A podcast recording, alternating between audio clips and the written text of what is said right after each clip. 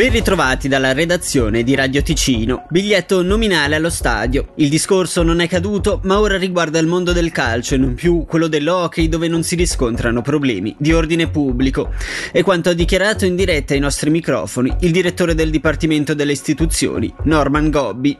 Si sta andando in avanti con la discussione, ma qui penso che il tema non sia tanto più l'hockey dove grosso modo si sono abbastanza risolti i problemi nel mondo del calcio e diciamo poi il club di calcio e la federazione svizzera di calcio fanno un po' di rallentamento, fuoco di rallentamento, di ritardamento sull'avanzare di questo dossier che però per soprattutto le, i grandi cantoni urbani e per le città comunque impatta molto dal punto di vista dell'ordine pubblico ma anche dei costi che poi questi non tifosi perché non sono tifosi ma sono dei violenti che a margine delle partite di calcio si infiltrano, beh, creano dei grossi danni anche di immagine quindi la gente poi ha paura di andare allo stadio.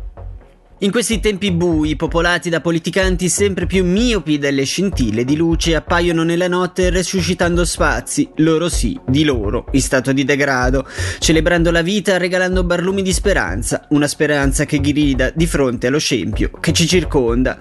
Sono queste le parole con cui il CSOA Il Molino risponde alle accuse di degrado mosse dal municipio in seguito agli atti di vandalismo occorsi durante l'occupazione natalizia a Capo San Martino, il Ministero Pubblico della Confederazione ha emesso i decreti d'accusa nei confronti dei due uomini che provocarono due esplosioni a Capolago e Rancate il marzo dell'anno scorso.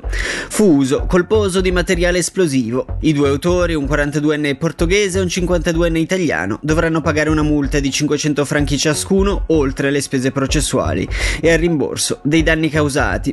A riferirlo il CDT, Salgono da 45 a 55 milioni i costi di costruzione della nuova sede IOR di Bellinzona. Lo riporta la regione. La stima emerge dallo studio di fattibilità effettuato e firmato dall'architetto Dimitri Papadaniel. Per metà gennaio è attesa la pubblicazione del bando di concorso. E siamo già giunti alla meteo, oggi il tempo sarà soleggiato ad intervalli, con massime intorno ai 9 gradi. Dalla redazione per il momento è tutto, vi diamo appuntamento alle 10.